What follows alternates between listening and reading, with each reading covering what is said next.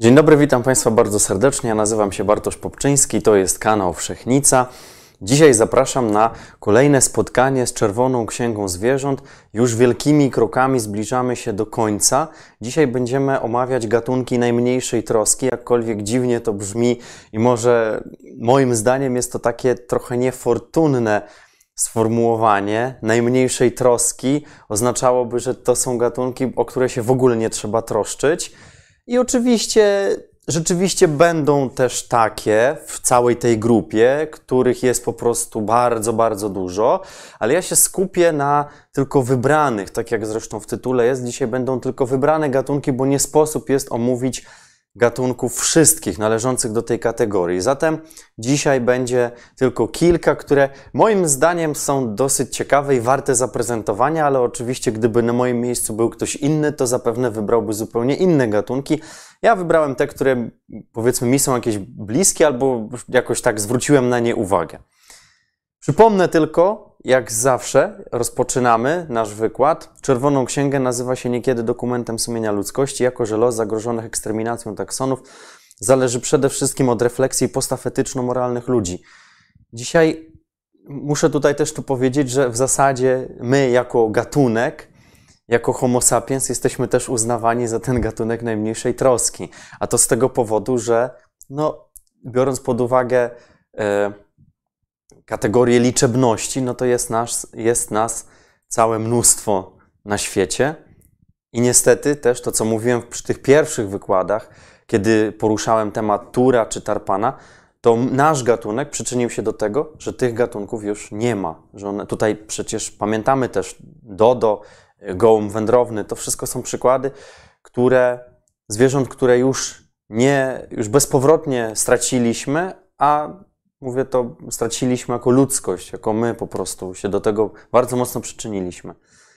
Gatunki wymarłe za nami, gatunki zanikłe również za nami, skrajnie zagrożone, wysokiego ryzyka, yy, narażone na wyginięcie, bliskie zagrożenia i dzisiaj kończymy, chociaż nie jest to nasze ostatnie spotkanie z Czerwoną Księgą, bo jeszcze spotkamy się w listopadzie na jednym spotkaniu, kiedy to omówię gatunki, taka dosyć też ciekawa grupa, aczkolwiek może tu już nie wyróżniona, ale to, są, to będą gatunki niedostatecznie poznane, to praktycznie będą w zasadzie ptaki, ale będzie to naprawdę ciekawe spotkanie, to mogę już zapewnić. I ostatnie spotkanie będzie podsumowaniem, będzie ogromnym podsumowaniem całego tego chyba dwuletniego, jeśli dobrze liczę, bo teraz już jakoś tak chyba dwa lata mijają, odkąd się zaczęliśmy spotykać i omawiać tę ogromną księgę. I tam zrobię takie, na tym ostatnim grudniowym naszym spotkaniu zrobię takie podsumowanie, powiem dokładnie, ile gatunków omówiliśmy i takie króciutkie po prostu będzie podsumowanie. Także już serdecznie zapraszam i to już będzie koniec, definitywny koniec naszego cyklu z Czerwoną Księgą Zwierząt. Ale przed nami jeszcze gatunki najmniejszej troski o symbolu L C, zatem yy, powtórzę wybrane gatunki, bo mówię, no, ich jest całe mnóstwo. Ta, ta grupa jest najliczniejsza ze wszystkich, do, które, które do tej pory omawialiśmy. Zatem, yy, zatem yy, przechodzimy do, do naszego wykładu. Jeszcze tylko dopowiem, że w kontekście, niektóre gatunki w kontekście globalnym mogą mieć status L C, ale w kontekście regionalnym, czyli naszego kraju, mogą mieć zupełnie inny status. I tak oczywiście było w przypadku wielu różnych gatunków, ale to tylko tak na marginesie. No dobrze, to w takim razie zaczynamy. Traszka karpacka będzie dzisiaj jako pierwsza, będą jeszcze dwa nietoperze i będą później jeszcze ptaki. Traszka karpacka. No, traszki generalnie kojarzymy, mniej więcej wiemy, czym się charakteryzują. Bardzo długi ogon. Tutaj mniej więcej na połowę ciała traszki karpackiej przypada właśnie ogon, to, a sama osiąga maksymalnie do dziesięć centymetrów, czyli ogon może mieć aż pięć centymetrów. Jest to taka traszka, która się charakteryzuje dosyć ładnym ubarwieniem. Jak widzimy tutaj taki żywo-pomarańczowy kolor. Niektóre traszki tak mają, ale to nie jedyne płazy, bo przecież na przykład Yy, chociażby kumak, yy, kumaki przecież też mają właśnie piękne takie te spody ubarwione. I tutaj właśnie mamy też do czynienia z taką jednolitą, pomarańczową, bardzo jaskrawą, może być to taka nawet przechodząca w żółty kolor, taka plama. Natomiast wierzch ciała też jest bardzo zmienny i tutaj zależy od różnych czynników, bo na przykład od temperatury otoczenia, od podłoża też, od tego, gdzie żyje to zwierzę i może być bardzo zmienny. Od nawet takiego, tak jak tutaj w zasadzie mamy, taki kolor powiedzmy oliwkowy, jasnobrązowy, płowy do nawet bardzo, bardzo ciemnego typu, na przykład kolor czarny, może nawet tutaj się ujawniać. Co jeszcze warto wspomnieć, no, w skórze traszki znajduje się jad. No i właśnie ta, to jaskrawe ubarwienie, które tutaj widzimy na spodniej stronie traszki, jest sygnałem, że no, być może jest to właśnie jadowite zwierzę. To często właśnie tak jest w świecie zwierząt. Płetwa ogonowa, która jest tutaj widoczna u tego osobnika, który jest niżej, Ona, ona oczywiście występuje u obu płci, natomiast wiadomo, u kogo może być większa, jak to zwykle bywa, u samca oczywiście, szczególnie w czasie sezonu rozrodczego. No, traszki generalnie czasami mogą przysporzyć nam problemów w rozpoznaniu, ale, bo mamy jeszcze na przykład traszkę przecież górską, traszkę zwyczajną oraz traszkę grzebieniastą. No grzebieniasta akurat jest w miarę prosta do rozpoznania, natomiast jeżeli chodzi o traszkę górską, to górska ma na swoim ciele takie, taki widoczny błękit. Natomiast jeżeli chodzi o traszkę zwyczajną, to ona ma na swoim, tej spodniej stronie, też jest podobnej barwy jak tutaj u traszki karpackiej, ale ona ma dużo plamek różnych, także to wyróżnia traszkę karpacką, że nie ma tych, tych plamek, jest jednolicie, to co wcześniej wspomniałem, to jest jednolita barwa, taka pomarańczowa, nawet przechodząca do żółtej. Popatrzmy jeszcze, gdzie występuje traszka karpacka. No, nazwa już nam bardzo dużo mówi, chociaż czasami nazwy potrafią też i mylić trochę, z czego przykładem, też znam parę takich przykładów, ale to może nie o tym. Natomiast tutaj rzeczywiście nazwa jest bardzo adekwatna do miejsca występowania, rzeczywiście to są Karpaty, przede wszystkim występuje w, na południu Polski, w Czechach, Słowacji, Ukrainie oraz w Rumunii. To są te główne państwa, jakoś tak omijają, omija tym swoim zasięgiem Węgry. I jest to zwierzę, które zamieszkuje właśnie góry i pogórza. Żyje na wysokości od mniej więcej stu dwudziestu do dwóch tysięcy metrów nad poziomem morza. I co ważne, prowadzi w zasadzie lądowy, taki stricte lądowy tryb życia. Oczywiście jak to u płazów bywa, potrzebuje wody przede wszystkim do rozmnażania, do rozrodu. To jest właśnie taki warunek konieczny. U, u płazy jednak potrafią właśnie żyć poza zbiornikami wodnymi, ale bardzo często właśnie do rozrodu potrzebują jakiegoś zbiornika wodnego. I popatrzmy jeszcze, jak to wygląda dokładnie w Polsce. Więc yy, tutaj yy, ten zasięg, całe szczęście, jest bardzo mocno związany z tymi terenami chronionymi przez parki narodowe, czyli w naszym kraju przez tą najwyższą formę ochrony przyrody i to będzie park Babiogórski, Bieszczadzki, Gorczański, Magurski, Pieniński i Tatrzański. No i tam całe szczęście występuje licznie. Dobrze jest, jeżeli zasięg gatunku ogranicza się, znaczy może źle, źle powiedziałem, nie ogranicza się, ale jeżeli pokrywa się z miejscami ściśle chronionymi, ponieważ no, te siedliska, w których ono żyje, jest chronione, a jednocześnie i samo zwierzę. Tak przecież było w przypadku niedawno chociażby omawianego przeze mnie płochacza halnego, prawda, który też właśnie żyje głównie w tych miejscach, gdzie, gdzie są parki narodowe. Także tutaj właśnie ten zakres występowania Traszki Karpackiej też się pokrywa z parkami narodowymi. No ale są też oczywiście czynniki jej zagrażające i wśród nich przede wszystkim, jak to zwykle przy omawianiu Czerwonej Księgi Zwierząt, tutaj to, te, to bardzo często się pojawiało, czyli utrata siedliska, utrata środowiska naturalnego. No i tutaj niestety, ale pozyskanie drewna może mieć zły wpływ na, tra, na traszkę, czy, na, czy rozwój też infrastruktury również. Wiadomo, zatrucia wszelkie wód też jak najbardziej nie sprzyjają. No też ryby drapieżne, być może właśnie drapieżnictwo też zagraża tej, tej traszce, ale też i wzrost intensywności gospodarki na terenach górskich. To też może się przyczyniać do tego. W, w, w, coraz lepsza infrastruktura, dla nas lepsza, oczywiście dla traszki jest to pewna przeszkoda. No i co tutaj jeszcze warto wspomnieć, że w Polska w przeszłości była jedynym krajem, na terenie którego Traszka Karpacka podlegała ochronie prawnej. I przechodzimy do następnego gatunku, jakim jest podkowiec duży. W Polsce występują dwa gatunki podkowców i podkowiec mały. Ja już go wcześniej omawiałem, a teraz przyszła pora na podkowca dużego. No i rzeczywiście tutaj nazwa sugeruje, no jest to oczywiście większy z tych podkowców, tak, mały, a duży, no to teraz mamy do czynienia z tym większym. Generalnie jest to dosyć spory nietoperz, jak na y, nietoperze żyjące w Polsce. Masa ciała aż do czterdziestu gramów może nawet wynieść, bo naprawdę my sobie często nie wyobrażamy tego, ale y, nietoperze to są takie malutkie, latające myszki. Także mówię myszki tak oczywiście z przekorą, ale no tak to wygląda, to są naprawdę niewielkie stworzonka tej wielkości, tej wielkości, także naprawdę maleństwa, dlatego ich masa jest w gramach podawana.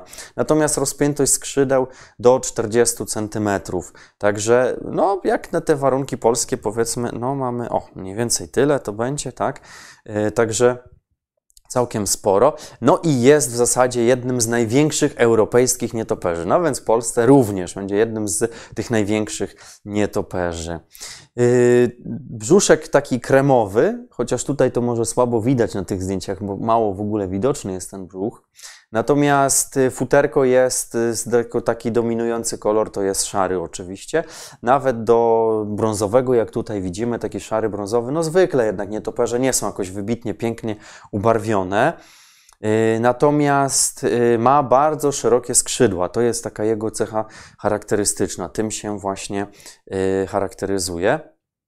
I co jeszcze ważne, jak to u podkowców bywa, podkowce jak właśnie śpią, jak zimują, to właśnie się podczepiają pod, no bo wiadomo, jak to nietoperze do góry nogami, aczkolwiek nie zawsze, bo będzie zaraz nietoperz, który niekoniecznie zwisa, może też na przykład zimować, nocować, przy, po prostu przyczepiony do jakiejś ściany, do, do jakiejś powierzchni, przy, do, z której nie będzie zwisał, tylko będzie po prostu na niej, no można powiedzieć raczej siedział, czy po prostu był przyczepiony do niej, ale nie, niekoniecznie musi zwisać. Natomiast podkowce rzeczywiście zwisają i one mają taki, tak dosyć ciekawie wyglądają, bo owijają się tymi swoimi błonami lotnymi, albo częściowo, albo całkowicie. No tu widzimy, że tak dosyć, on się dosyć dobrze ukrył, tutaj na tej na prawej fotografii, tylko w zasadzie jest widoczny ten jego pyszczek i kawałek jego futerka. Natomiast co jeszcze warto powiedzieć, dlaczego podkowiec? Dlatego, że jego nos jest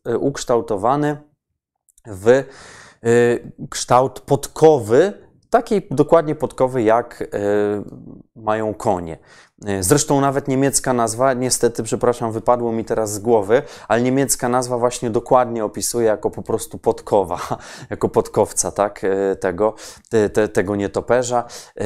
Dokładnie się odnosi do tego, co się, te, te, tego, co się zakłada właśnie koniowi. I co warto jeszcze, o czym warto jeszcze wspomnieć, bardzo długo żyje ten podkowiec, bo y, maksymalna długość życia to nawet jest trzydzieści lat. Jak na takie małe zwierzę to jest naprawdę bardzo imponujący wynik. No i popatrzmy jeszcze na y, jego występowanie, bo jest naprawdę imponujące w zasadzie od Portugalii, Hiszpanii po Japonię. W zasadzie można powiedzieć, że z niewielkimi przerwami, ale prawie to jest taki, takie ciągłe występowanie przez tereny górskie. I jak widzimy u nas w Polsce również to będą, no tu może tak średnio z tej mapy można to wyczytać, z tego schematu, natomiast zaraz pokażę, że będą to jednak te południowe krańce naszego kraju.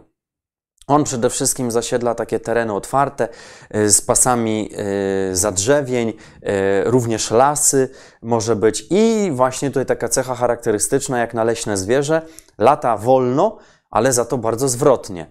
No i to tłumaczy właśnie jego, taką, jego takie przystosowanie też do życia w lesie. Dużo drzew, gęsto, więc nie można szybko latać, ale trzeba być bardzo zwrotnym. I właśnie taką cechę posiada podkowiec duży. Y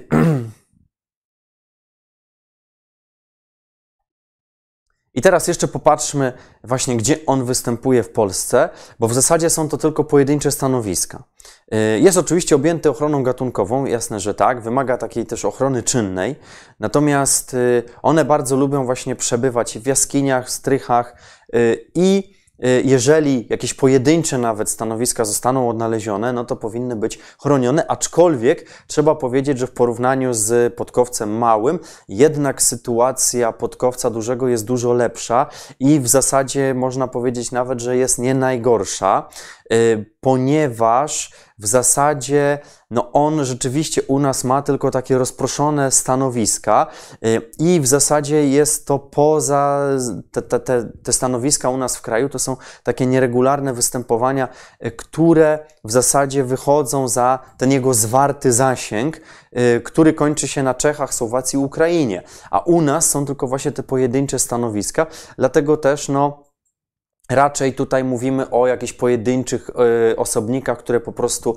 zawitały do naszego kraju, przyleciały sobie y, i y, no i tutaj powiedzmy, że próbują tutaj żyć, funkcjonować, ale no mówię, to generalnie jest poza zasięgiem ich takiego stałego występowania, a jeżeli chodzi o te y, kilka stanowisk, który, które mamy w Polsce, to mów, mówimy o głównie w województwie małopolskim, gdzie w okolice Krakowa, również i okolice Częstochowy, no i yy, stanowiska poza granicami znajdują się w słowackich Tatrach i Pieninach. Tutaj mówię poza granicami oczywiście naszego kraju, tak? Yy, nie, nie chodzi o wys- granice występowania tego, yy, tego zwierzęcia. Czyli no generalnie właśnie tak jak tutaj wcześniej wspomniałem, to przede wszystkim są Czechy, Słowacja, Ukraina, to, są, to jest właśnie miejsce, a u nas tylko one się sporadycznie pojawiają. No dobrze, to idziemy dalej i mamy teraz mroczek posrebrzany albo mroczak, a w zasadzie mroczak powinienem powiedzieć jako pierwszą nazwę, ponieważ ona jest w zasadzie no taka, ma pierwszeństwo myślę, chociaż rzeczywiście jakoś tak się przyjęło, że bardzo często mówimy po prostu mroczek i tyle, ale tutaj właśnie mamy do czynienia z mroczakiem, pisane przez A.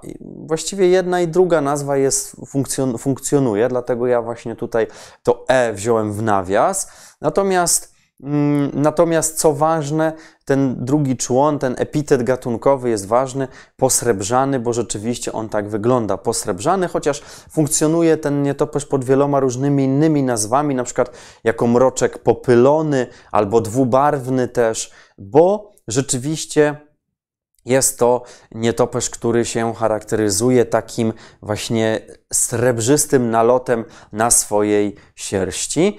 Ale nie tylko, bo na przykład jak popatrzymy na jego pyszczek, to widzimy, że jest w zasadzie cały ciemny, bardzo taki wręcz czarny i w zasadzie wszystko, czy nos, czy pyszczek, czy oko, czy ucho, on się bardzo mocno wyróżnia spośród na tle całego ciała, które jest właśnie takie srebrzyste. To jest już dużo, dużo mniejszy nietoperz niż przed chwilą omawiany podkowiec. Jego rozpiętość skrzydeł to jest maksymalnie te trzydzieści centymetrów, a, ta, a u podkowca mieliśmy nawet o dziesięć więcej.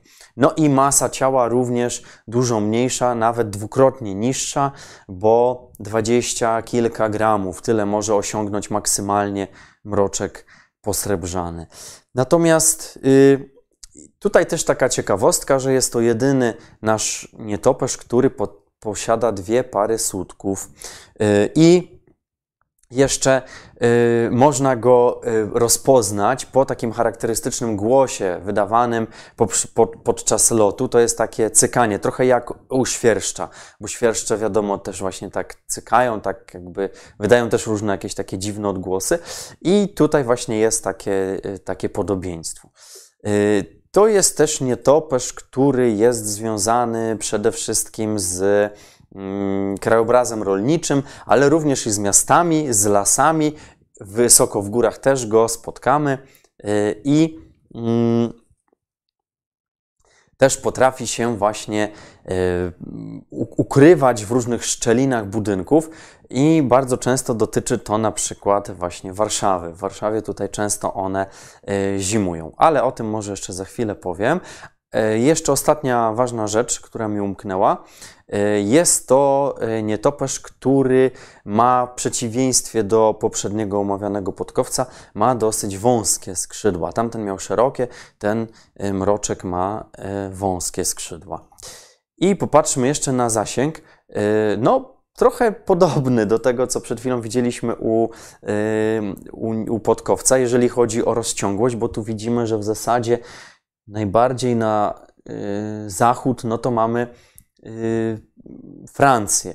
Natomiast jeżeli chodzi o wschodni, wschodnią granicę zasięgu, to mamy Chiny, Rosję, y, czyli no też w zasadzie o, y, przez cały kontynent euroazjatycki, no prawie się rozciąga to jego występowanie. Bardzo, bardzo dużo. Jest to w ogóle gatunek taki migrujący, który y, regula- wykonuje takie regularne przeloty między miejscami swojego rozrodu, a miejscami zimowania.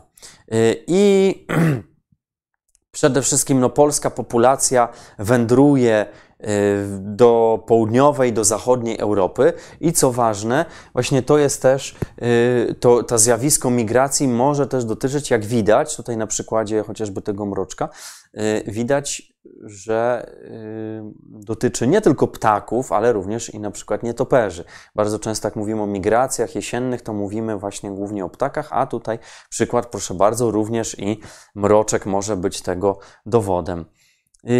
I właśnie, wspomniałem, że zimuje w różnych miastach, w Polsce właśnie, na przykład w Warszawie i sam się mogłem o tym przekonać, bo nieraz musiałem karmić takie właśnie mroczki i rzeczywiście te, taka... Ta srebrny, ten srebrny kolor rzeczywiście jest widoczny na ich sierści i rzeczywiście w tym okresie powiedzmy od, no w zasadzie ten okres się zacznie teraz, mniej więcej listopad, właśnie grudzień, styczeń, luty, cała zima, to właśnie jest ten czas, kiedy tych mroczków można znaleźć całkiem sporo ze względu na to, że no one właśnie budują, zimują w różnych zagłębieniach, w różnych szczelinach, w budynkach mieszkalnych. One sobie jakoś tak upodobały te miejsca. No, o, do nas oczywiście mogą przylatywać również te na przykład rosyjskie nietoperze, to mogą właśnie tutaj u nas szukać schronienia, bo to jest naturalne zjawisko. Zawsze właśnie mówię, że Polska może być też ciepłym krajem dla niektórych gatunków. No i tu warto zaznaczyć, że jest to taki wędrowiec, bo nawet potrafi przewędrować tysiąc kilometrów w poszukiwaniu dogodnego miejsca, a jest też gatunkiem zimnolubnym. Jemu zimo, zima za bardzo nie przeszkadza, zimno nie przeszkadza i może nawet zimować w takich miejscach słabo izolowanych. To, co wcześniej mówiłem, one też właśnie przyczepiają się na przykład do ściany, czy do jakiegoś właśnie takiego miejsca pionowego, prawda, niekoniecznie właśnie do sufitu, nie zwisają, tylko właśnie się przyczepiają, I, i, i tak właśnie spędzają y, zimę. Generalnie no, jest to nietoperz odporny na, y, odporny na zimno y, i czasami jeszcze zdarza mu się y, latać przy y, temperaturze poniżej zera stopni Celsjusza. Zastanawiam się tylko, co on znajduje do pożywienia, bo przecież owadów praktycznie w ogóle nie ma, więc ciekaw jestem, jak, co, on, co on takiego je, jak on sobie daje radę wtedy. No, ale widać z tego jakieś swoje sposoby ma na to. I popatrzmy jeszcze, jak wygląda jego zasięg tutaj w Polsce. Jest przede wszystkim w zasadzie, no, można powiedzieć, że w większości miast Polski bywa takim najpospolitszym nietoperzem podczas jesieni i zimy. To, co powiedziałem. Tutaj w Warszawie rzeczywiście możemy spotykać bardzo wiele takich nietoperzy, tych mroczków, które zimują tutaj i odnajdują takie dogodne warunki i szczególnie właśnie zimą, bo latem już ich nie zobaczymy albo będzie to bardzo trudne. Największa w Polsce kolonia rozrodcza licząca sto pięćdziesiąt pięć samic znajduje się w okolicach Kwidzyna i w Polsce na terenie całego kraju, ale rozmieszczony nierównomiernie, należy do najrzadziej spotykanych nietoperzy w Polsce. No właśnie, ale jeżeli chodzi o ten okres zimowy, to to się troszeczkę zmienia. Tutaj warto jeszcze powiedzieć, że one są związane nie tylko z wysokimi budynkami, tylko w trakcie zimowania, ale również jesienią, kiedy samce tokują w pobliżu tych wysokich budynków, bloków mieszkalnych i to często nawet i zdarza się, że w centrach miast również, także ym, to też jest takie zjawisko. Możemy usłyszeć, jak one emitują takie y, sygnały, y, no ciężko to nazwać, takie popiskiwanie w zasadzie, y, takie y, cykanie, popiskiwanie i to jest właśnie słyszalne nawet dla ludzi. Także, bo my możemy też niektóre głosy nietoperzy wychwytywać. To jest jeden, całe szczęście jeden z najmniej zagrożonych gatunków nietoperzy w Polsce. No i w zasadzie ochrona ogranicza się do tego, żeby zabezpieczać znane kryjówki, miejsca, gdzie one właśnie zimują i też uświadamiać ludzi, ludzi o tym, że nietoperze to nie są krwiożercze istoty, które na nas czekają, polują i tak dalej. I nie wkręcają się we włosy, to na pewno nie. Muchołówka mała. Przechodzimy teraz do ptaków. Jeszcze będzie, będzie kilka gatunków ptaków na dzisiejszym tutaj wykładzie. Zatem jest to najmniejsza nasza muchołówka, bardzo taka, bardzo ładnie wyglądająca. Myślę, że na tle wszystkich muchołówek wyróżnia się dosyć mocno swoją kolorystyką, nawet, przez którą myślę, że mogłaby być pomylona na przykład z rudzikiem, bo ten taki Taki pomarańczowy śliniaczek to jest właśnie dokładnie taki sam jak u rudzika, więc myślę, że mogłaby być pomylona z rudzikiem. Oczywiście wiadomo, rudzik dużo bardziej, dużo częstszym jest gatunkiem, częściej spotykanym. Generalnie ptaszek szaro-brązowy, malutki, kilka gramów tylko ważący, do kilkunastu co najwyżej, także niewielki ptak. O takiej szaro-brązowej barwie. Głowa jest taka, widać, że ten taki szary kolor się uwidacznia i to jest e, oczywiście samiec, bo zaraz pokażę jeszcze, jak wygląda e, samica. E, generalnie jest to ptak dość skryty, prowadzący taki tryb życia niezbyt e, widoczny dla nas. E, przebywa w koronach drzew, tam oczywiście łowi e, owady, tam wyszukuje swojego pożywienia. I tutaj mamy do czynienia z, z samicą. Tak właśnie wygląda samica, także jest no rzeczywiście bardzo ubogo ubarwiona. Samiec ma piękny ten pomarańczowy kolor, a tutaj właśnie tego koloru zupełnie nie ma i no przewaga szarości, zdecydowana przewaga szarości. Gdzie żyją takie ptaki? No przede wszystkim w takich starych, zwartych drzewostanach liściastych. Mogą być też i drzewostany mieszane, ale musi być buk, musi być grab. To są właśnie takie charakterystyczne, takie ważne dla tego ptaka gatunki. Oczywiście najlepiej, żeby były no, stare albo przynajmniej w tym średnim wieku. Może też być, może też, można też ją spotkać na przykład w wilgotnych borach, ale muszą być właśnie te drzewa też liściaste. Czyli mocno związany jednak z tymi ptakami, drzewami, przepraszam, liściastymi. No i w Polsce jest niestety bardzo nielicznym ptakiem. Albo nielicznym, albo bardzo nielicznym ptakiem lęgowym. Jak widzimy, tutaj występuje w części Europy, również i w Skandynawii, a z kolei na zimowiska leci Nie do Afryki, jakby się mogło wydawać, bo jednak większość tych naszych polskich ptaków jednak leci, ten, obiera ten kierunek południowy, zresztą dzisiaj o takim najbardziej znanym migrancie południowym, e, który leci do Afryki, dzisiaj będzie na sam koniec. E, A tutaj właśnie mamy przede wszystkim Indię. Ten ptak właśnie głównie upodobał sobie Azję na miejsce zimowania. Cały występuje na całym obszarze kraju, ale rozmieszczenie jest bardzo nierównomierne i liczniejsza jest na wschodzie i południu kraju, a na zachodzie miejscami praktycznie w ogóle nie występuje. I w górach z kolei do tysiąca stu metrów nad poziomem morza.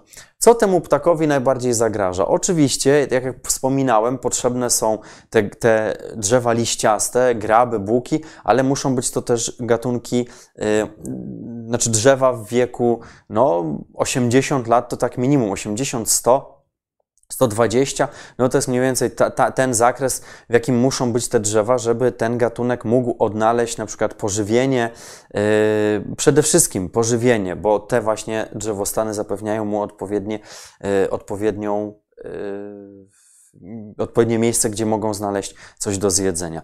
No i wiadomo, wycinanie tych starych drzewo, drzew, tych, pozbywanie się z drzewostanów tych starych drzew jest jak najbardziej szkodliwe dla tego gatunku, a także i usuwanie martwych i tych obumierających drzew jest też na pewno niekorzystne dla muchołówki małej.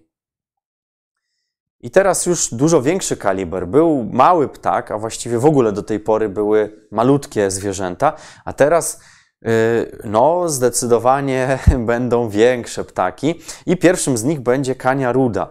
Kania ruda, niedawno omówiliśmy o kani czarnej, a chwilę później i tak właśnie pomyślałem, że warto byłoby, skoro mówiłem o tej kani czarnej, to warto, warto byłoby ją zestawić również z kanią rudą, która to jest właśnie gatunkiem najmniejszej troski.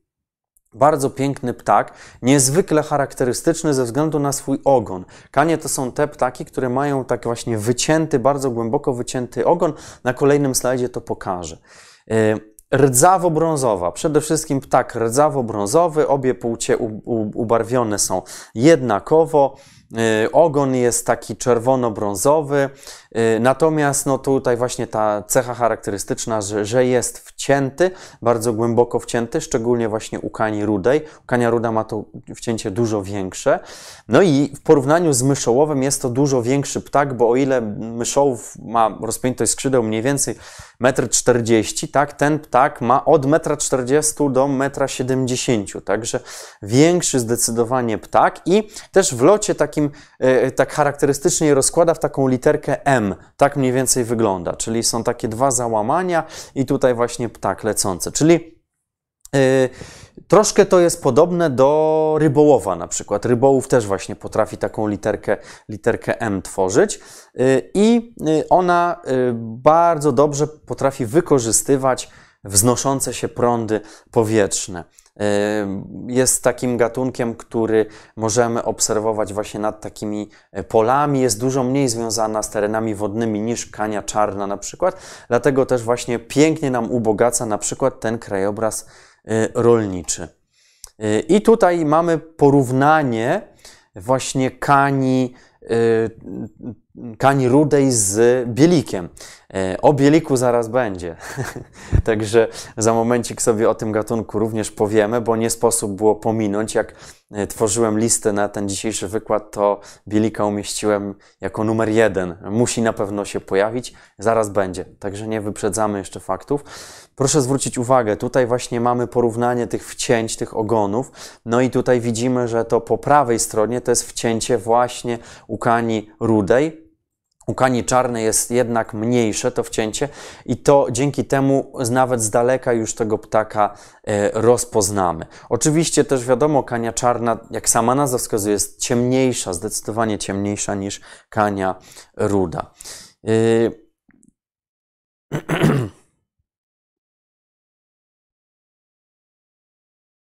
Ona jest generalnie spotykana na nizinach, na pojezierzach i w górach, także ma dosyć szeroki zakres występowania.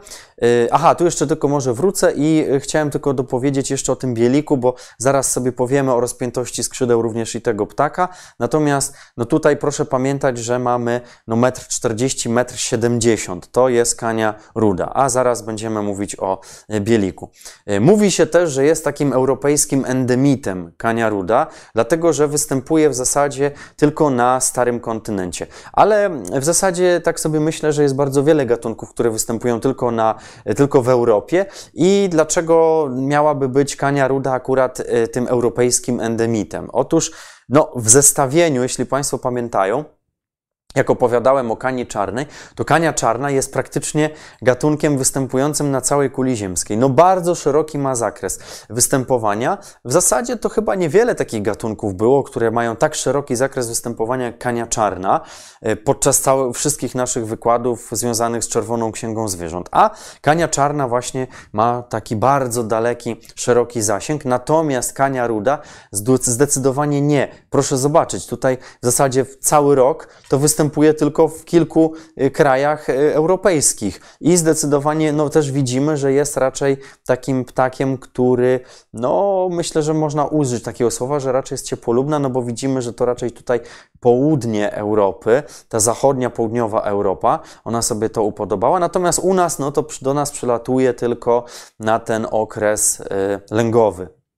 Niemcy również. Niemcy, Polska to są takie dla niej dosyć istotne kraje. To jeszcze Dania, tak, można wyróżnić. Natomiast, no właśnie, jest w porównaniu z kanią czarną, rzeczywiście jest gatunkiem, który występuje praktycznie tylko w Europie. A jeżeli chodzi o Polskę, to w zasadzie wyłącznie na zachodzie, północnym wschodzie kraju i tu możemy wyróżnić Wielkopolskę, Pomorze, północną część Dolnego Śląska oraz Warmia i Mazury. W centrum i na wschodzie Polski nie pojawia się prawie w ogóle. Także zresztą to się pokrywa z tym, co przed chwilą pokazywałem, bo rzeczywiście ten, ten centrum Polski było takie otoczone, prawda? Tam akurat była rzeczywiście taka pusta przestrzeń, tam ona się nie pojawia. No dobrze, i teraz w takim razie przejdziemy do tego gatunku, o którym już wspomniałem przed momentem, czyli do bielika. Również nazywany jest orłem bielikiem, chociaż trochę niesłusznie, zaraz to wyjaśnię, albo birkutem, też taka ciekawa nazwa, to jest birkut.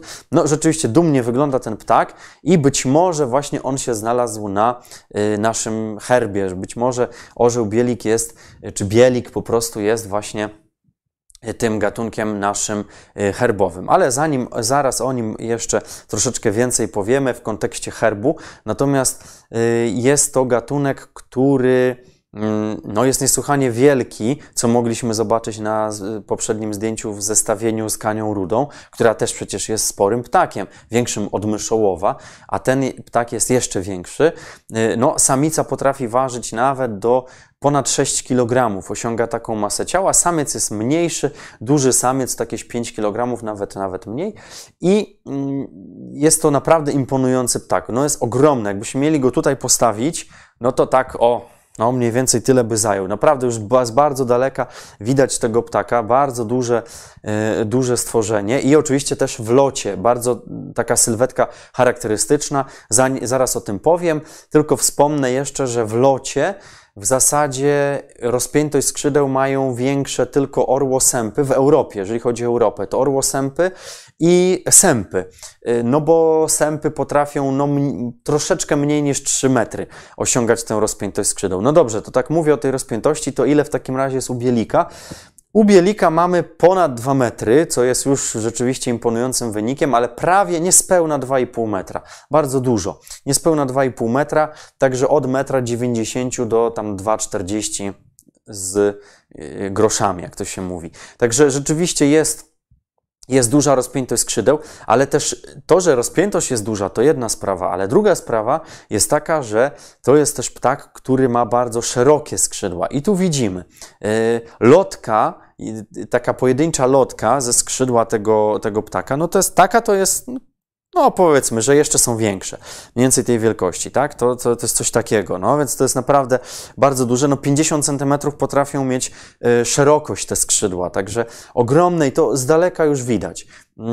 Jak już mówimy o tym ułożeniu skrzydeł, bo tam wcześniej mówiłem, że kania ruda to w literkę M układa, tak bielik równiuteńka, po prostu równiuteńka, taka jakbyśmy kreskę postawili, kreskę i na środku kropkę po, po, dali, to narysowali, to właśnie to jest sylwetka w locie widoczna z daleka bielika. No, ale właśnie, jeżeli chodzi o ten nasz gatunek herbowy, jak to z tym jest bielikiem? No bo w zasadzie można byłoby powiedzieć, że mamy faktycznie jakiegoś orła białego, no i pytanie teraz, kto jest tym orłem białym? Czy to jest bielik? No bo bielik przecież ma delikatnie taką jaśniejszą głowę, szczególnie ten dorosły osobnik oraz biały ogon, całkowicie biały ogon, tak jak widzimy to tutaj. No to też jest taka cecha, która się zmienia, bo na początku życia bieliki mają ten ogon ciemny, a potem im bieleje i staje się taki wręcz śnieżno-biały. Ale tych kandydatów do herbu jest być może więcej, bo może to być na przykład orzeł przedni, orzeł cesarski, orzeł stepowy, chociaż to takie bardzo rzadkie jednak gatunki, wszystkie, które do tej pory wymieniłem, orlik grubodzioby również, ale orlik krzykliwy już są miejsca, gdzie jest w Polsce całkiem spore jego zagęszczenie.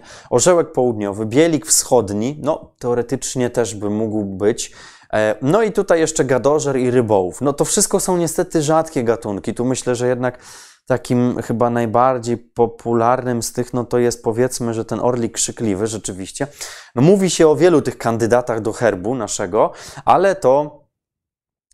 To jest chyba, to nie zostanie chyba nigdy rozwikłany, ten spór. Natomiast dlaczego też wspomniałem, że dlaczego bielik nie jest takim pełnoprawnym orłem? Ponieważ ma nieopierzone skoki. Skoki to jest taka część nogi ptaka i ten skok nie jest cały opierzony, czyli pióra nie, nie dochodzą praktycznie do samych szponów i to powoduje, że już jego klasyfikuje się jako orłana, a nie orła.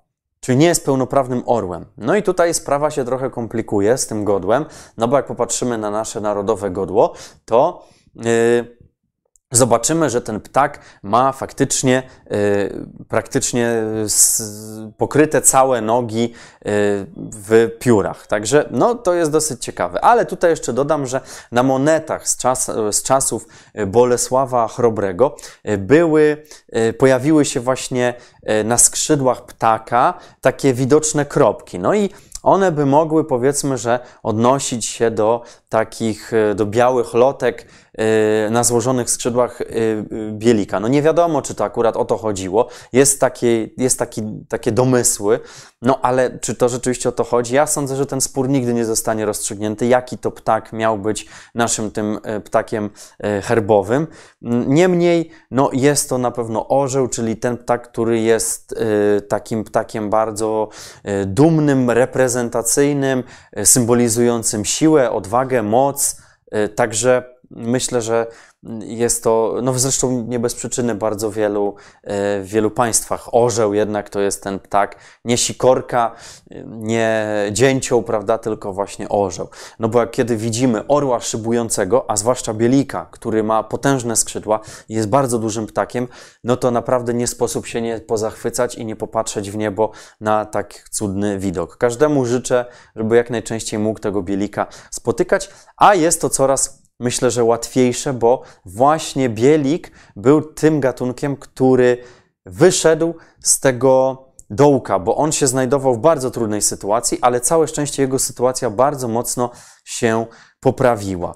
I w zasadzie jest to nieliczny gatunek lęgowy, który w zasadzie, no, można powiedzieć, że w europejskiej części Rosji występuje, w Norwegii i właśnie w naszym kraju. To są takie główne, główne miejsca, gdzie on się, gdzie on wyprowadza swoje lęgi. Także dla niego to jest, te nasze kraje są, to, te właśnie Polska, Norwegia i ta europejska część Rosji są niezwykle istotne. Natomiast, no, tutaj warto zaznaczyć, że w latach jeszcze niedawno, bo w latach dziewięćdziesiątych dwudziestego wieku w Polsce było tych lęgowych par od stu osiemdziesięciu do dwustu par, czyli to nam daje jakieś mniej więcej czterysta, maksymalnie czterysta bielików żyjących w Polsce. Dzisiaj ta sytuacja już bardzo mocno się polepszyła, bo y, dzięki ochronie, y, całe szczęście, mamy cały czas tego bielika i jednak ta liczebność wzrasta, całe szczęście.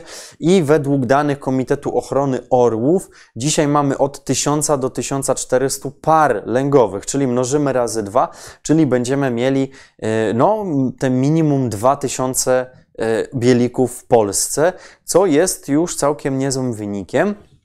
Natomiast no, jest najbardziej pocieszające z tego wszystkiego to, że jest, był to ptak, który był gdzieś tam już dotykał tej granicy bardzo... Yy, no, do granicy tej wyginięcia, ale całe szczęście jednak yy, wyszedł z tego zagrożenia i dzisiaj no, możemy się cieszyć widokiem latających bielików już w coraz większej liczbie.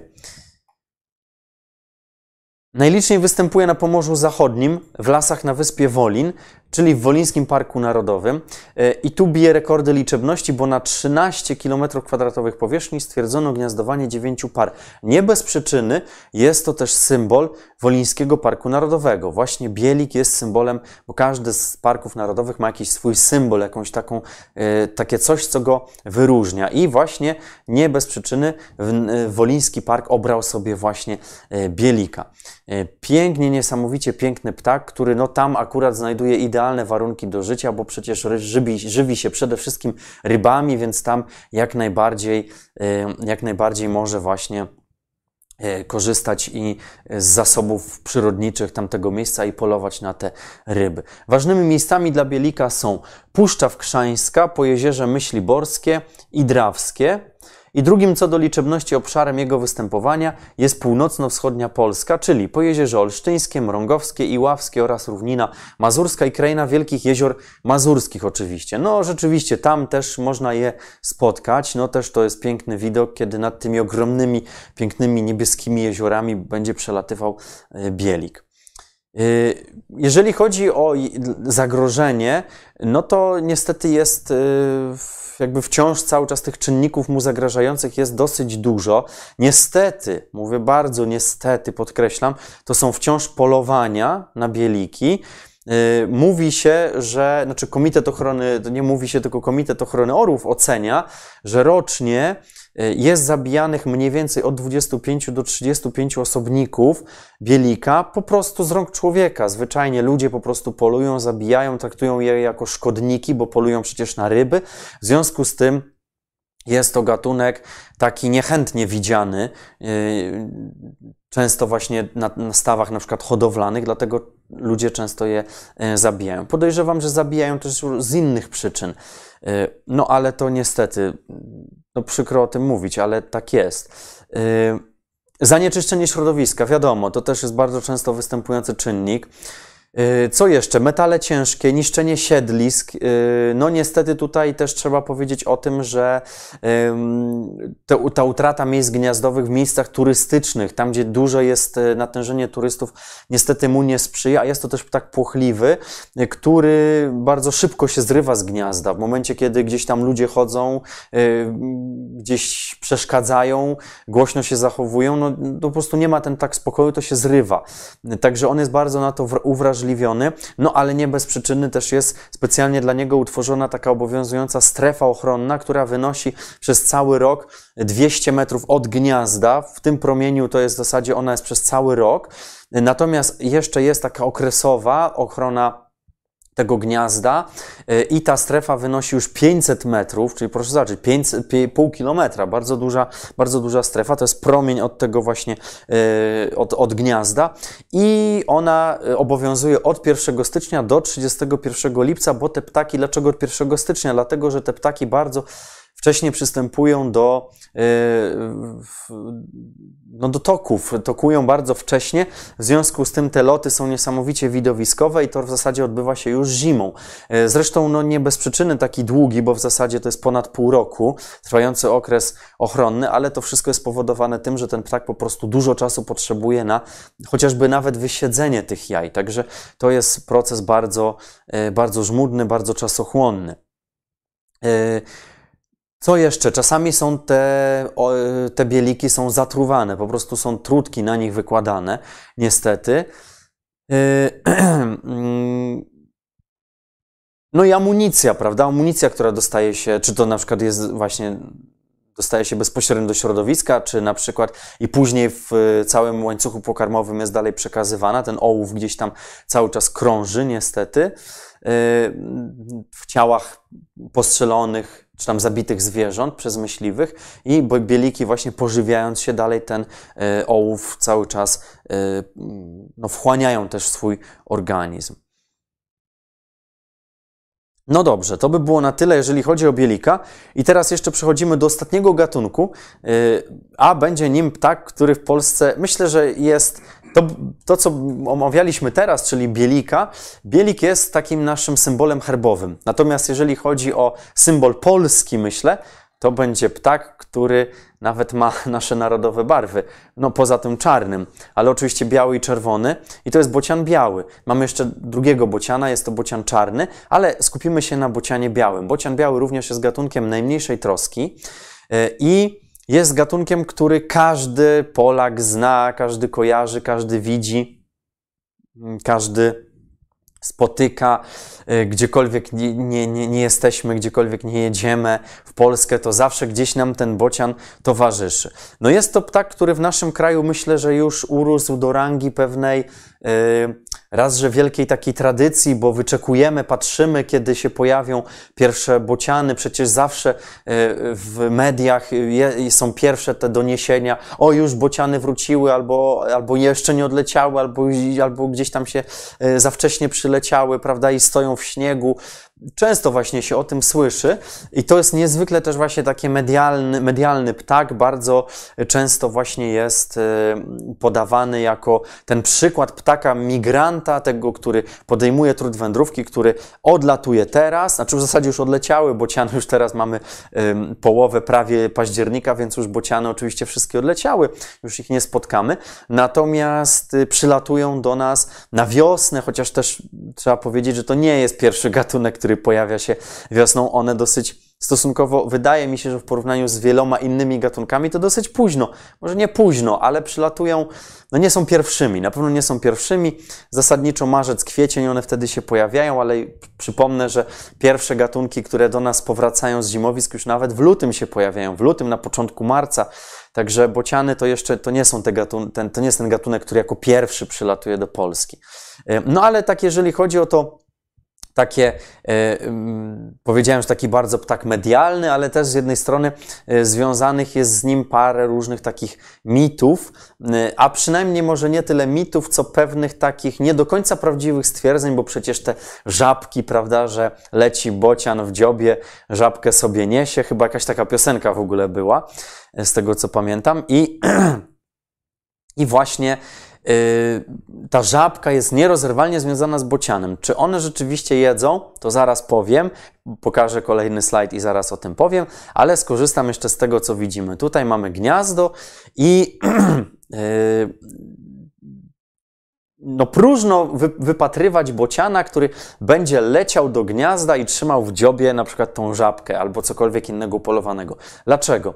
Bo bociany mają taką taktykę, że przenoszą w swoim ciele, czyli połykają to, magazynują to w wolu i potem niejako zwracają to yy, i właśnie w ten sposób pozwalają młodym bociankom korzystać właśnie z tego pożywienia. To jest taktyka, którą stosuje bardzo wiele zwierząt, bo nie mają toreb, plecaków, siatek i tak dalej. Nie mogą tego pożywienia przynieść inaczej niż po prostu wewnątrz własnego ciała. Także spożywają to, a właściwie magazynują po to, żeby zanieść to swoim młodym. No dobrze, ale w takim razie powiedziałem, że te żaby to taki, taka trochę nieprawda, więc co one takiego przynoszą? No to proszę zobaczyć tutaj.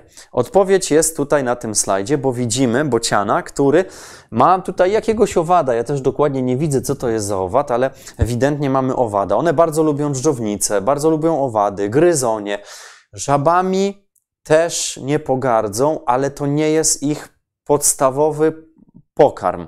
One, jeżeli jest I tak słyszałem od specjalisty, że jeżeli jest suchy rok, to one rzeczywiście potrafią żerować również na żabach, tak? Ale zasadniczo, jeżeli pokarmu jest w bród, jeżeli jest dużo, to one raczej żaby będą omijały. Jasne, że tak zjedzą, bo są w stanie zjeść i nawet malutkie jakieś pisklaki, malutkiego, nie wiem, zajączka. Też to jest mięsożerny ptak, także jak najbardziej zje, tak? Natomiast zasadniczo owady, gryzonie, drżdżownice. To są właśnie, to, to, to jest ten jego podstawowy, podstawowy pokarm, podstawowe pożywienie. No, nie sposób nie wspomnieć o tych migracjach, tak? Teraz mamy akurat ten moment, kiedy rzeczywiście ptaki lecą, a muszę powiedzieć, że przez trzy ostatnie noce szczególnie nasiliły się, zresztą nie tylko noce, ale ja akurat jakoś tak nocami szczególnie widziałem bądź słyszałem, jak lecą właśnie szczególnie gęsi. Dlatego mówię właśnie, że ten, ten, ta migracja trwa i to jest taki jasny, wyraźny sygnał, kiedy lecą klucze gęsi. Natomiast jeżeli chodzi o bociany, bociany no już są w drodze, one cały czas lecą, już są gdzieś tam na południu. Już cały czas yy, no jeszcze próbują dotrzeć do Afryki, albo już są w Afryce, ale jeszcze, jeszcze lecą przez tą Afrykę. No bo proszę zwrócić uwagę, że lecą naprawdę bardzo daleko. Środkowa, a nawet południowa Afryka, nawet do R P A przylatują. Także naprawdę muszą pokonać kilkanaście, nawet tysięcy kilometrów, co jest bardzo dużym wysiłkiem, bardzo długą drogą.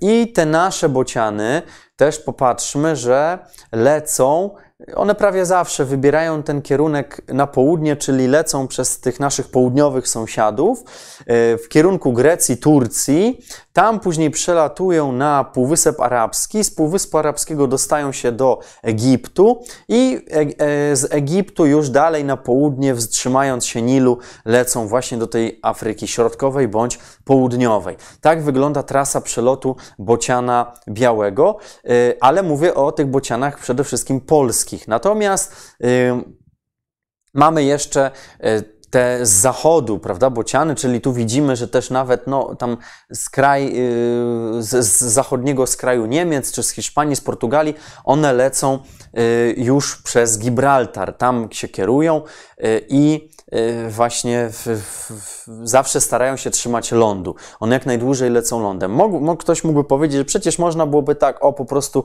w linii prostej przez Morze Śródziemne, ale jednak nie. One jednak starają się cały czas trzymać ze względu na prądy powietrzne, starają się cały czas trzymać jednak lądu, omijają otwarte morza. Polska jest bardzo ważnym krajem dla bociana. U nas rzeczywiście żyje mnóstwo tych bocianów. W, w skali całego świata jesteśmy niezwykle ważnym miejscem dla bociana białego. W zasadzie od dwa tysiące piątego roku mówi się, że co piąty bocian jest Polakiem, a wcześniej był co czwarty. No troszeczkę się to zmieniło. Niemniej je, trzeba pamiętać o tym, że nasz kraj y, jest tutaj niezwykle istotny. Chociaż trzeba pamiętać też o tym, że kiedy one podejmują ten trud wędrówki, to bardzo często czeka je bardzo dużo niebezpieczeństwo, y, nie tylko wynikające to z samego trudu podróży, ale również niebezpieczeństwo płynące ze strony ludzi, którzy polują na te bociany, a polują po prostu do nich strzelając. I w internecie na nawet możemy znaleźć takie zdjęcia tych martwych bocianów, które są trzymane tak za szyję przez różnych przez różnych ludzi, no głównie właśnie z południa, z tego morza, basenu Morza Śródziemnego, ale także i mieszkańców ym, tutaj y, Afryki, Azji. Ym, oni właśnie niestety polują, zabijają te bociany, które u nas no, uchodzą za... Nie wiem, czy to będzie dobre słowo, ale chyba mogę troszeczkę tak powiedzieć, że uchodzą za taki niemal pewną świętość dla nas, dla, dla, dla nas Polaków. No, nikt nie podniesie ręki na bociana, nie słyszałem o takich przypadkach. Proszę zwrócić uwagę, że na przykład bielika potrafimy traktować jako szkodnika, jako tego ptaka, którego no, nie chcemy mieć z nim do czynienia, a... mimo tego, że jest piękny, imponujący i na, jak rozepnie swoje skrzydła, to jest niezapomniany widok, ale jednak, no prawda, tam wchodzi w konflikt z na przykład hodowcami ryb. Natomiast bocian, no nie słyszałem, żeby ktoś jakoś chciał bocianom uprzykrzyć życie, czy je, nie wiem, strącić, zabić. Nie, nie słyszałem o takich przypadkach, także generalnie no u nas rzeczywiście my Polacy mamy chyba duży taki szacunek do, do tego bociana i jest on bardzo mocno zakorzeniony w naszej kulturze. O tym jeszcze chciałbym, o tych naszych symbolach narodowych, to będę, mam nadzieję, Państwu opowiadał całkiem już niedługo, przy pewnej okazji, ale nie będę jeszcze wyprzedzał faktów. Myślę, że niedługo nadejdzie taki czas, kiedy więcej opowiem o przyrodniczych symbolach Polski i wtedy również o bocianie powiem troszkę więcej, bo, bo sam bocian to jest temat na w ogóle osobny wykład. Ale dobrze, idźmy dalej, popatrzmy, gdzie on występuje. No oczywiście na terenie całego kraju jak najbardziej. Ta Polska północno-wschodnia jest jednak takim bardzo ważnym miejscem. Tam nawet przecież są te europejskie stolice bocianie.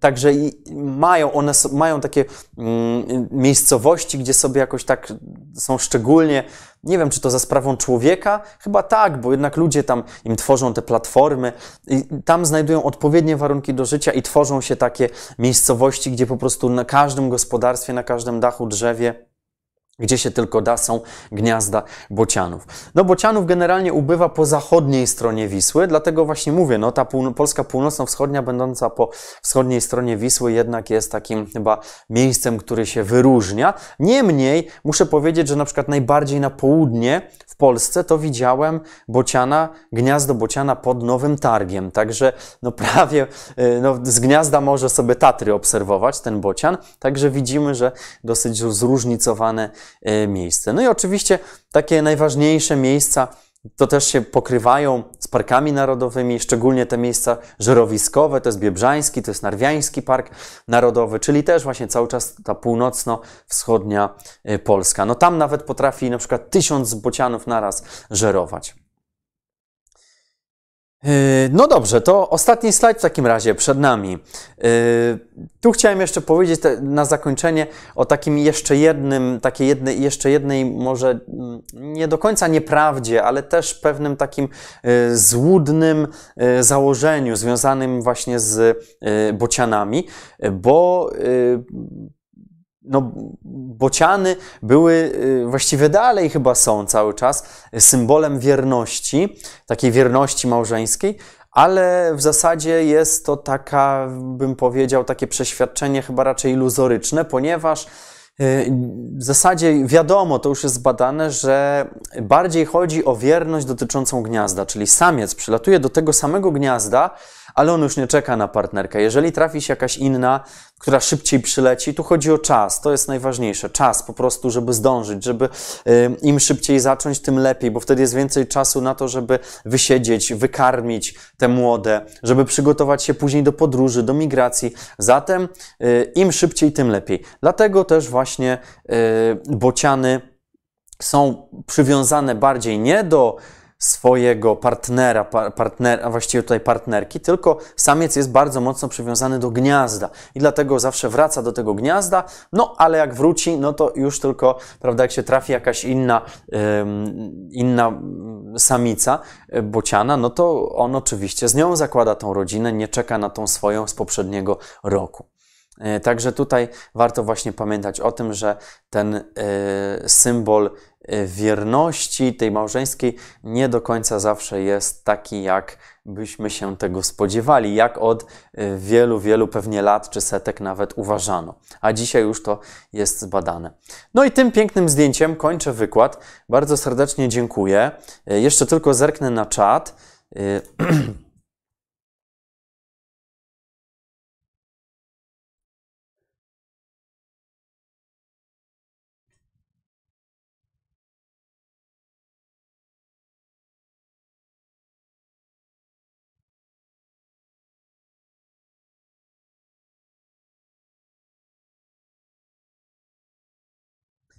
Tutaj Darek Gosia pisze, że według mnie najważniejszym zwierzęciem jest bóbr. Domyślam się, że chodziło o to, jak mówiłem, o te gatunki, które yy, prawie zniknęły, były na granicy, a jednak się uratowały. I bóbr rzeczywiście do nich należy też, oczywiście. Jasne, że tak. To też było takie zwierzę, które rzeczywiście w Polsce przetrwało tylko w jednym miejscu. No, ale całe szczęście udało się odratować. No, podobnie było z łosiem też, ale to już jest na inny wykład temat.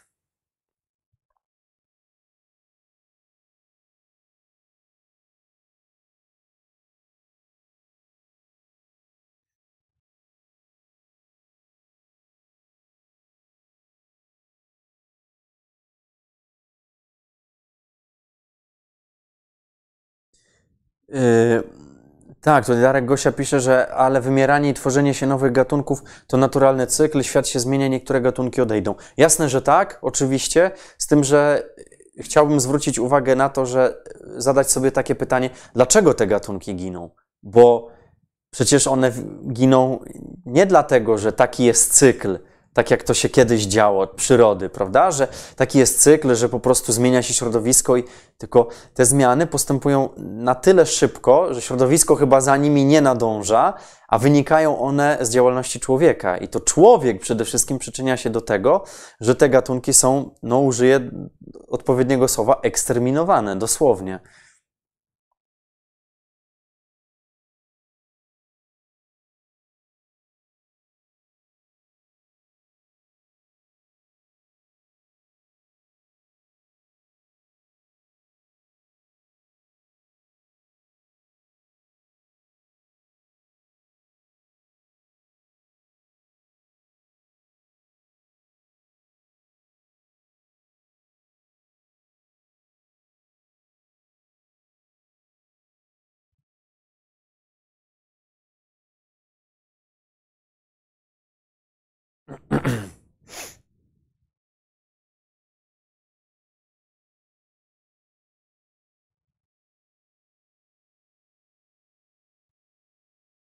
Tutaj płazy wyginą jako pierwsze.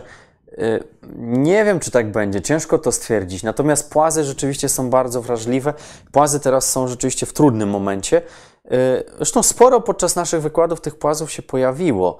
Także to też może świadczyć. A przecież w naszym kraju niewiele ich też występuje.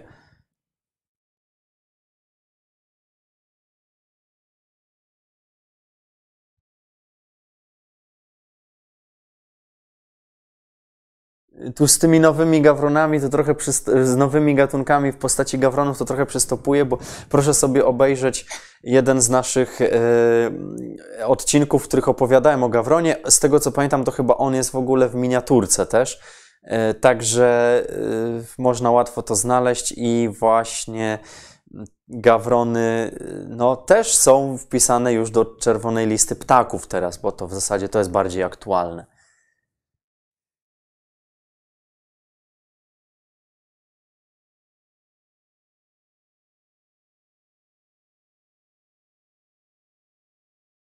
Modli, o właśnie, modliszki coraz częściej się pojawiają w Polsce, co też jest przykładem być może na ocieplanie się klimatu i, znaczy właściwie nie przykład, tylko skutkiem ocieplania się klimatu być może właśnie jest to, że modliszki do naszego kraju wkraczają. Swoją drogą to też myślę, że można byłoby zrobić kiedyś taki odcinek o tym, ile, jakie nowe gatunki wkraczają i się pojawiają w naszym kraju, bo to też jest bardzo ciekawe.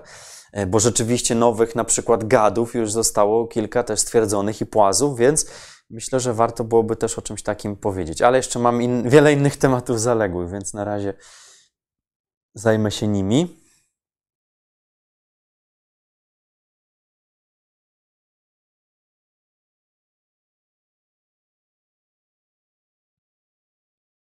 No tak, symbolem Ojcowskiego Parku Narodowego przecież jest nietoperz, także właśnie tam jest też fantastyczne miejsce dla nietoperzy.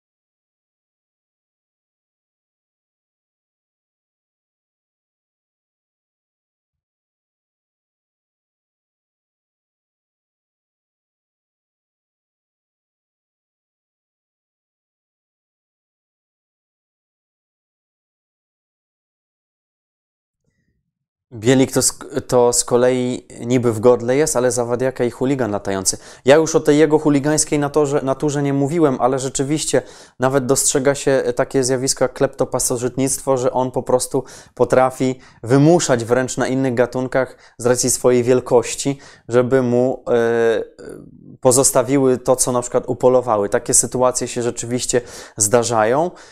No, tutaj mówię, nie chcę kolejnego wątku zaczynać, ale tak, to jest też rzeczywiście taki trochę... Dobrze, to dziękuję za, te, za tą podpowiedź, bo to zawadiaka i latający chuligan. Rzeczywiście troszkę tak jest. No i też w dużej mierze zjada padlinę, także jak na gatunek herbowy to może nie jest zbyt chlubne, ale taka jest jego natura.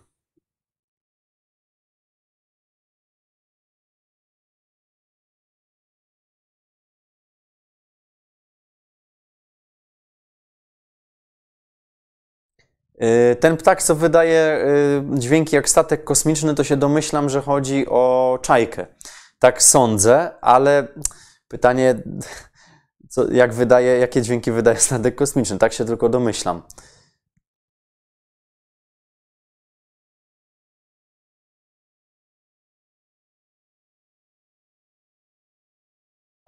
Tak, bielik jest z jastrzębiowatych, oczywiście.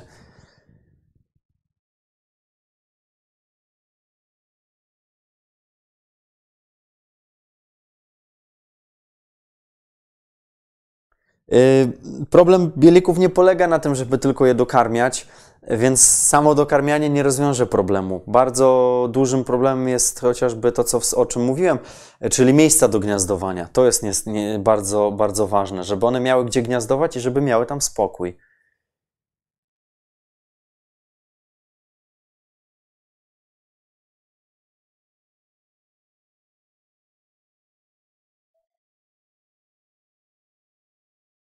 Tak, one, one polują głównie na ryby. To jest ich przede wszystkim główne pożywienie. No i też właśnie, jak wspomniałem, padliną też się żywią.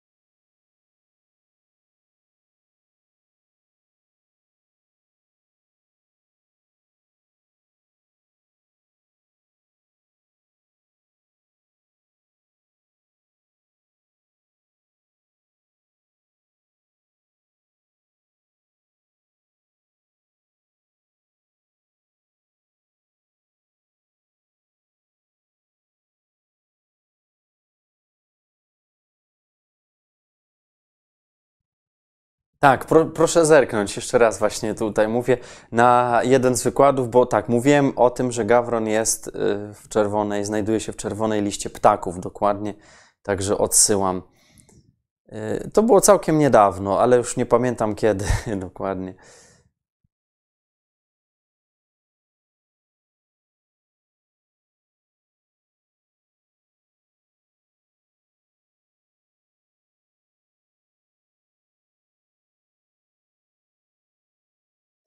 No dobrze, to by było na tyle. Dziękuję, takie intensywne rozmowy tutaj na tym czacie. Dziękuję serdecznie za dzisiaj i przypominam, spotykamy się na kolejnym spotkaniu, jeżeli chodzi o Czerwoną Księgę, bo być może jeszcze w październiku coś się uda zrobić, ale w listopadzie będzie przedostatnie spotkanie, w grudniu ostatnie z Czerwoną Księgą Zwierząt w Polsce. Bardzo serdecznie za dzisiaj dziękuję. Do widzenia i do zobaczenia.